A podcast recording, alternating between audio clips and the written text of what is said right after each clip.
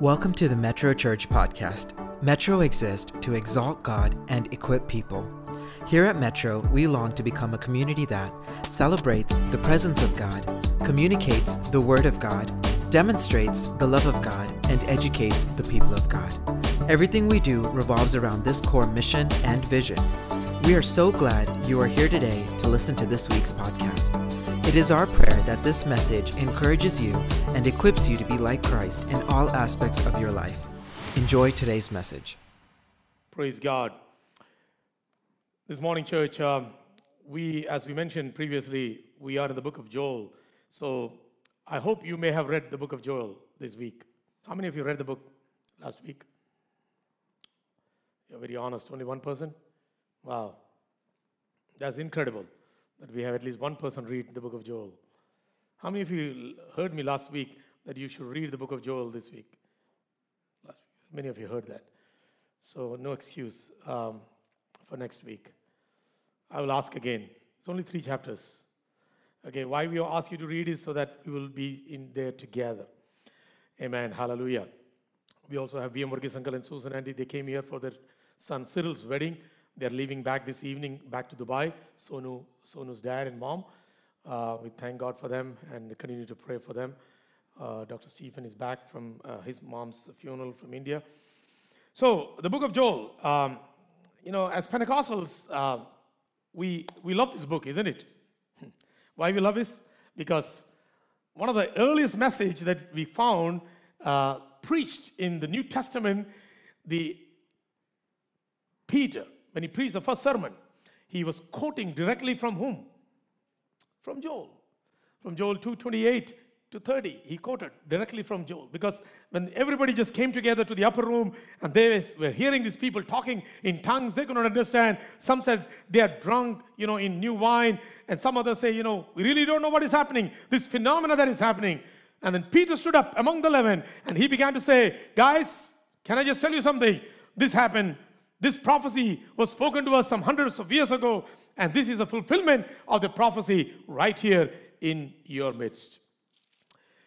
The name Joel, anyone knows what is the meaning of the word Joel? Yahweh is Lord. Yahweh is Lord. El is Elohim. Yahweh is Lord. It so beautifully says that the word of the Lord that came to Joel, the son of Petuel. Pethuel. The meaning of Pethuel is also very, very, uh, very significant. It means straightforward. The sincerity of the Lord, the straightforwardness of the Lord. So now combine it together that Yahweh, who is Lord, is sincerely, straightforwardly speaking to his people. Sincerely, straightforwardly, persuasively, the Lord is speaking to his people. That's the book of Joel. That's what Joel says. The word of the Lord that came to Joel. Like many other prophetic books in the Old Testament, Joel, the prophet, declares it out, you know, speaks it out that whatever I'm speaking is coming directly from the Lord. It is coming straight from the Lord. It is, it is God's persuasion that makes me to speak, and His name and His Father's name makes the message all the more hallelujah, important for us, serious for us to take a look into what is really happening. Beautiful book, three chapters only. You know, this past week, me, uh, Regina, and uh, Jeremy Joes, we had the opportunity to go to a conference called uh, When Life Hands You Teenagers. This is a conference that uh, annually um, uh, in the city of Dallas, Grant Halliburton Foundation does it. And over the past years, uh, we, I've always gone me and Sister Regina have always gone for this conference. It's a day long conference. Um, the very first speaker who spoke, uh, because after the pandemic, this was the first time that they were meeting in person. So she came up and uh, she began to talk about, you know, that she said, uh, the people who are sitting in the conference room are all clinicians, they're all uh, social workers, uh, counselors, uh, people who work with children um, and young adults and all. So she said, God is, no, not God. She, of course, she, she was very careful not to use the word God. But she said that we have been called in this season to be the light, to be the light as clinicians, as counselors, as people who work with people, because the world out there is a dark world. The pandemic has thrust us into more darkness. And she shared a story from her uncle who shared a story some years back, you know, of Carter Road, a long winding road where the message was always to the young people that you must come back before the sun sets. Because once the sun sets, the, door, the, the, the, the road can become dark and there are thieves and robbers who may attack you. So get home, beat the sun, and come home. And she made us all you know, uh, use glow sticks many times to, to reinforce that message again and again that God, you know, you have been called in this time to be the light in the darkness. And as I reflected on that, what she was sharing, and I started thinking about the book of Joel, the book of Joel is similarly indeed a message of hope in the midst of darkness. A message of hope in the midst of darkness. You know, the grand theme of this book, you all know, is the day of the Lord. That's the day of the Lord. The day of the Lord for Joel is not a day of vindication. It's not a day that God, you know, God is going to come forward and save his people. But the day of the Lord for Joel, just like Amos, just like Zephaniah, just like Malachi, the day of the Lord is a day of destruction and doom. And Joel does ask, who can endure the day of the Lord? Who can endure the day of the Lord? Very powerful, very powerful uh, uh, statements that Joel brings. The only problem with this book is this because Joel never mentions in which year or under which kingship he's writing. So it's very difficult for us to find a timeline and a date for the book of Joel. Very difficult for us to find. So scholars, uh, biblical scholars have, you know, they range it from somewhere between 9th century BC to 4th century BC, almost 500 years. It can come from either 9th century because the only, the only thing that you find in the book is this. Some of them said that there is no mention of king anywhere. There's no mention of king anywhere. So probably, probably, it's in the post-exilic time when there were no kings in Israel. Well, probably it is coming from that era. And the temple worship and the temple sacrifices, the temple offerings were, were, were utmost of utmost importance in this book. So therefore, you know, this could be coming from the post-exilic time. But you know, we could find that it doesn't matter. Joel does give us a timeless message, a timeless message for all generation. And one of the key points that he shares is this God is still a God who speaks to his people. ഇന്ന് പകൽക്കാലം ഈ യാഥാർത്ഥ്യം ഞാൻ നിങ്ങൾ മറന്നു പോകല് നമ്മുടെ ദൈവം ഇന്നും സംസാരിക്കുന്ന ഒരു ദൈവമാണ് Hallelujah. It doesn't matter what part of history you're living. It doesn't matter how, which phase of history you're living. God has a message for his people. God has a message for his people. And that's the message that Joel, by his name itself, that Yahweh is Lord, that you and I begin to understand the divine sovereign hand that controls the affairs of human beings. I gave you the numbers uh, a little bit early. Five million people. When we think about five million doesn't sound much, but we think about how Indians would calculate 50 lakh people. It's huge. the laksha malkar. In the last 19 months to be wiped away. 700,000 people dying from a virus that we cannot even see with our natural eyes. It has to be brought under a telescope to see. Yeah, many times we heard during this pandemic, many people would say that it is Mother Nature creating this havoc Mother Nature has been disturbed, or you see the global warming that is taking place all over the world. You see tornadoes, you see hurricanes, you see wildfires, you see all these things that are happening, the utter chaos that you find in the world. And you and I begin to see that Mother Nature is completely mad at us, and we have totally, I mean, destroyed the equilibrium of Mother Nature. But when you read the book of Joel, you begin to understand that Joel sees whatever is happening, the locust plague that is happening behind it all, there is a God who controls everything. Today, when I say this, when I speak this, people may say, okay, so God did all these things? It may be difficult for us to understand. But that's what Joel wants his, his hearers, his readers. Because the first chapter, what do you find? The first chapter talks about a, a, a, a, locust plague that has just happened. He talks about what? The cutting locust has left. The swarming locust has eaten. The swarming locust left. The hopping locust has eaten. Well, the hopping locust left. The destroying locust has eaten. So he's already talking about something that had already been done in the past. Historically in the, in the history of Israel, we do not cannot pinpoint any particular year when this happened. But the only thing that comes to your mind is that now what is happening is a reversal that is happening in the life of God's people.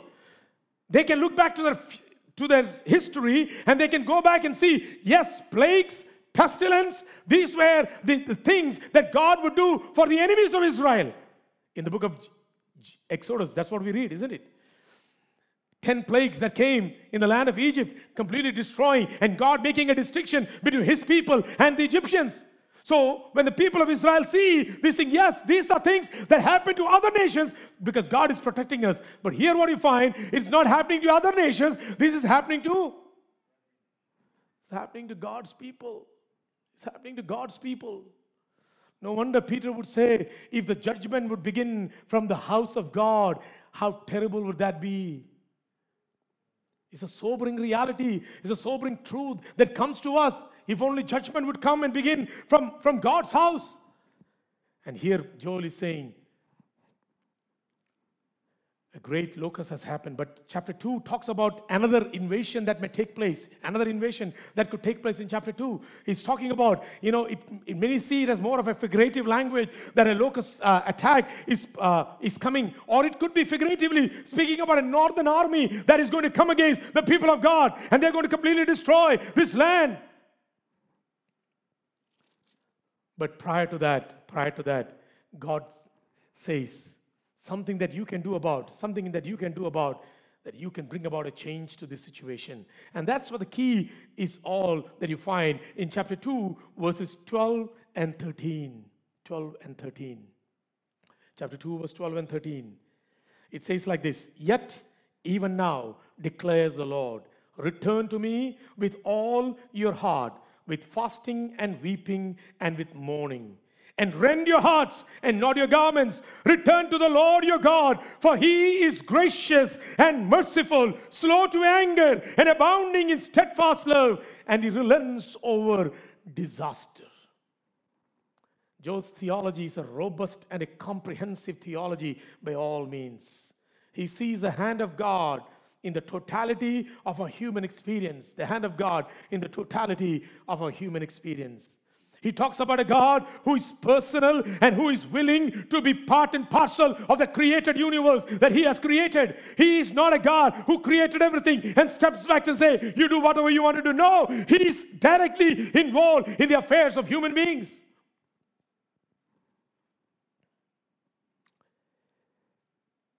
The times that Joel wrote this prophecy is just like a time of a secularization that has taken place in the Israelite community. And no less secularization has taken place in our community in which you and I are living in this 21st century. And can I tell you, church, when we throw away God, when we put away God, and God has no relationship whatsoever, and then we begin to ask what is happening around us, if there can be only somebody who can change the situation, it is God who can change the situation. Because if you read chapter 1 and 2, you begin to see that it is God who sent these locusts. It was God who brought this judgment on his people so that what? They would indeed repent. They would indeed repent. And God is asking them, yet, even now, yet, even now. What a powerful word. Yet, even now. What does it say to you and me? There is a glimmer of hope. There is a glimmer of hope with the Lord. It is never too late or never too dark for the Lord to work. Hallelujah. It is never too late and never too dark for the Lord to work and to speak his words in any situation ഏതൊരു സാഹചര്യത്തിലും ദൈവത്തിന് സംസാരിപ്പാൻ ദൈവത്തിന് ഹലലുയ ഇടപെടുവാൻ താമസമായിട്ടില്ല അന്ധകാരമായിട്ടില്ല അവന് സംസാരിപ്പാൻ ഇപ്പോൾ ഇപ്പോൾ എന്നുള്ള വാക്ക് yet even now yet even now God says, I can change every situation. I can turn around every situation that you are facing right now. I can bring about a total change. Church, the Word of God is reminding us something very powerful. Before we go for any other solution, would we take it to the Lord? Would we take it to the Lord? Would we seek His face? Declares the Lord, yet even now, return to me with, with all your heart, with all your heart. In other words, God is speaking to His people that He wants to have a heart to heart relationship with His people. Heart to heart relationship. They are very, very good at rending their clothes. They're very good at rending their clothes. They can rend their clothes to show that we have repentance. We are coming back. You know, rending the clothes was very so so so so usual in the in the Israelite community. The earliest the earliest person that you find rending his clothes was Jacob when he heard about his death of his son Joseph. He tore his clothes apart. Tearing apart a cloth would mean there is anguish, there is pain, there is sorrow, there is humbling, there is repentance, there is a desire to come back. And the people of Israel community always did that. You throughout the scriptures, if you find there were many people who tore their robes, who, who, who rent their clothes, who rent their garments, showing their grief and sorrow and pain. Today, in the, in, today, if you ask the Jewish community, they have a symbolic gesture. They, whenever there is a there is a, a news of death, a bereavement, the Jewish rabbi would tell his people to tear the clothes. It's a symbolic gesture that they are in, in bereavement, they are in grief. And sometimes they take it a step more further. They take the cloth and keep next to their heart and they tear their clothes right there near the heart. A symbolic gesture that they are saying we are not just tearing this cloth alone, but we are tearing our heart before God. As a symbolic gesture of grief and sorrow and coming back. In other words, what God is saying is a death has happened. There has been a death in relationship with me. And I want you to come back to the relationship with me. I want you to come back to the relationship with me. So don't tear your external clothes, but tear your heart. Because I want to come back to a heart to heart relationship with you. Vastram kirale. Vastram kiryal, we may show that we have an outward form of godliness. As you read in 2 Timothy chapter 3, Paul would say, Some show an external form of godliness, but internally there is no change that has taken place. But God wants to change on the inside out. He wants to change the heart, and from heart, He wants to start, start out. Come to me. You know, the word fasting, weeping, mourning, these are all symbolic of death. These are all words that portray death. And God is saying, Rend your hearts, not your garments. Return to me. Because when we repent, when we repent and we come back to God, God has specific blessings for his people, specific blessings for his people. And you know, why do we come back to God? Because you get a clear cut understanding of who God is. Who is this God? He is gracious, He is merciful, He is slow to anger. He's slow to anger. We human beings, we are very quick to anger. This week itself, I had a couple of opportunities, a couple of occasions where I became very short tempered. You look at me, you may think that I may not get angry at all, but I am, tell you honestly. I can get very angry pretty fast. And my anger this last Wednesday was that Johan had parked his car behind the van and I could not take it in time to go for the conference. And uh, I was really upset with him. And then when I came back, I didn't think about it much, but I came back, you know, Anita, Jan, said, why is dad speaking? Why so upset? Why so mad? Why so angry? And I went to my son and I asked apology to him. I said, sorry, Johan, I, I yelled at you. You know, I should not have been doing that. Uh, I did apologize. But you know, that's sometimes you are. We, we human beings are like that. We are quick to, quick to anger. We're very quick to anger. But look at God. The Bible says that He is slow to anger. Slow to anger. In other words, he has a long nose. He doesn't get, he just get, doesn't get irritated so fast, just like you and me get irritated, frustrated so fast. He is slow to anger. It is only because of the slowness of his anger that you and I are alive even now on the face of this earth. And Joel is reminding them, think about the think about your God whom you serve. He is gracious, he is merciful, he is slow to anger, he is abounding in steadfast love, and he relents over disaster. He relents over disaster. You know, when God wants to bring his people back, he wants to bring revival to them and when they repent. And you read the scriptures, you know, I have so many scriptures to go through this morning, church. He brings revival in the land. You can read the scripture. I'm giving you as a homework this day. You underline all those passages that God is bringing revival in the land. Revival in the land. You know, one scripture passage that I just wanted to throw there, verse chapter 1, verse 17. If you read chapter 1, verse 17. It says, The seed shrivels under the clods. the seed shrivels under the clods. That means they have put the seeds, first they sowed the seeds, but there is no rain. And because there is no rain, the seed, which has potential, which has possibilities to grow, it is not able to grow. It is just dying there, lying there, dying there. It needed the rain of God, the abundant rain of God, to bring it to fruition. As I was reading that passage and meditating, you know, the Holy Spirit just reminded how many times, you know, we find we have dreams, we have, you know, we have visions, we have we have so much of potential, and we are just like we are just like the seed under the clods. It is not growing anymore because the rain of God is not coming upon it. The land needs revival. People's lives need revival. There is no joy and gladness in the hearts of people. Joy and gladness. Again and again, you find the refrain in the book of Joel. There is no joy and gladness in the hearts of people because they are not able to worship God. They're not able to serve God in, in the way that God wants them to serve. There is no joy and gladness. But the last thing that I just want to share is this God revives their language. There's a revival in the language. You know what the people are saying? What the people are saying? There was a time when the people are saying that, chapter 2, verse 17. The 2, verse 17. I will say this and I will close here.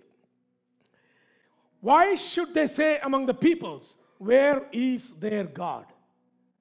There is a time that these people of God are saying, all over the world, people are looking at us and they're saying, all that is happening to you, it shows that God has abandoned you. God has scattered you. God is no longer with you. Where is your God? Where is your God? You see, many times in the psalm also, the psalmist raises his concern. People are asking, Where is your God? In the midst of your pain, in the midst of your abandonment, in the midst of your, your lament, where is God? Here also the language is, Where is your God? But when God revives his people, as they repent and they come back, when he revives his people, you know what? That's where we begin to see Joel chapter 2, verse 28, 29, and 30. God says, I will give you a new language, a new language of the Spirit. ആത്മാവിൻ്റെ പുതിയൊരു ഭാഷ ഞാൻ നിങ്ങൾക്ക് തരും praise God and you know what you will say chapter three verse ten chapter three verse ten let the weak say I am strong ബലഹീനൻ പറയട്ടെ ഞാൻ ശക്തനാകുന്നു ബലഹീനൻ പറയട്ടെ ഞാൻ God changes your language. Through His Holy Spirit, He gives you a new language. If Isaiah chapter 53 is the passage that you and I oftentimes read, and we think about the cross of Jesus Christ, Joel chapter 2, verse 28, 29, and 30, we can understand the work of the Holy Spirit in the New Testament, isn't it? And God is saying, when I revive the land, when I revive the people, I am going to revive your language. Till yesterday you said, I cannot do it. But God says, from now on, you can do it. Till yesterday you said, I am a, I am a, I'm ridiculed by everybody. I am disgraced by everybody. But God says, I make you strong. Hereafter, let the weak say, I am strong. Church, for a moment, let's close our eyes. As we think about the revival that God brings to the land, the revival that God brings to people, opportunities that have been lost, things that you could have done, the potential that you had. God is saying, I will revive, but you need to come to me. You need to come to me. You need to see my hand working in your life. You need to see me in everything. And as you begin to repent, and as you begin to seek my face, I will bring forth the revival that needs the land needs. I will bring forth the revival that people need. I will bring forth the revival that your language needs. No more the language of defeat, but the language of victory. തോൽവിയുടെ ഒരു ഭാഷയല്ല ഇനിമേൽ ആത്മാവിന്റെ ഒരു ഭാഷ ദൈവം നിങ്ങളുടെ നാവിൽ തരുന്നു. പുതിയ പാട്ടുകൾ പാടുവാൻ ദർശനങ്ങൾ കാണുവാൻ പ്രവചിക്കുവാൻ അന്യഭാഷകൾ ദൈവത്തെ സ്തുതിപ്പാൻ ഒരു പുതിയ ഭാഷ അവൻ നൽകുന്നു. This morning church do you want revival do you want revival let's come to God let's return to God because only he can do it അവന് മാത്രമേ അത് ചെയ്യുവാൻ സാധിക്കുകയുള്ളൂ. ഇന്ന് പകൽക്കാലം കർത്താവേ ഇതാ ഞങ്ങൾ ഞങ്ങളെ തന്നെ താഴ്ത്തുന്നു കർത്താവേ. Only you can bring about revival, Lord. We surrender ourselves. Come, Lord. Come, Jesus. Lord, we don't want to fake it. We don't want to fake it, Lord. We don't want to fake it, Lord. we begin to understand that you are gracious. We begin to understand you are merciful. We begin to understand that you are slow to anger. We begin to understand you are abounding in love, Lord. Knowing you, we just surrender ourselves, Lord. നിന്നെ അറിയുന്നതോട് ഞങ്ങളിതാ ഞങ്ങളെ തന്നെ താഴ്ത്തുന്നു കർത്താവേ ഒരു പുതിയ തീരുമാനത്തിലേക്ക് ഇന്ന് പകൽക്കാലം കർത്താവേ ഇന്നലെ വരെയുള്ള ജീവിതമല്ല കർത്താവേ not my life till yesterday load A new life from today onwards oh God in matters that I may have broken your heart, Lord, that I may have grieved your Holy Spirit. I want to come back, Lord Jesus. I want to come back to the heart of worship, Lord. It's all about you. It's all about you, Lord. Thanks for listening to this week's podcast. If there is anything we can do to continue equipping you in your pursuit to be like Jesus, then please do not hesitate to reach out to us on our website at metrochurch.us. Also, if you found today's message to be inspiring and informative, then please share it with your family and friends and leave a review on this podcast platform or on our website. Again, thank you for joining us. We are so grateful for you. Have a great week and God bless you and your family.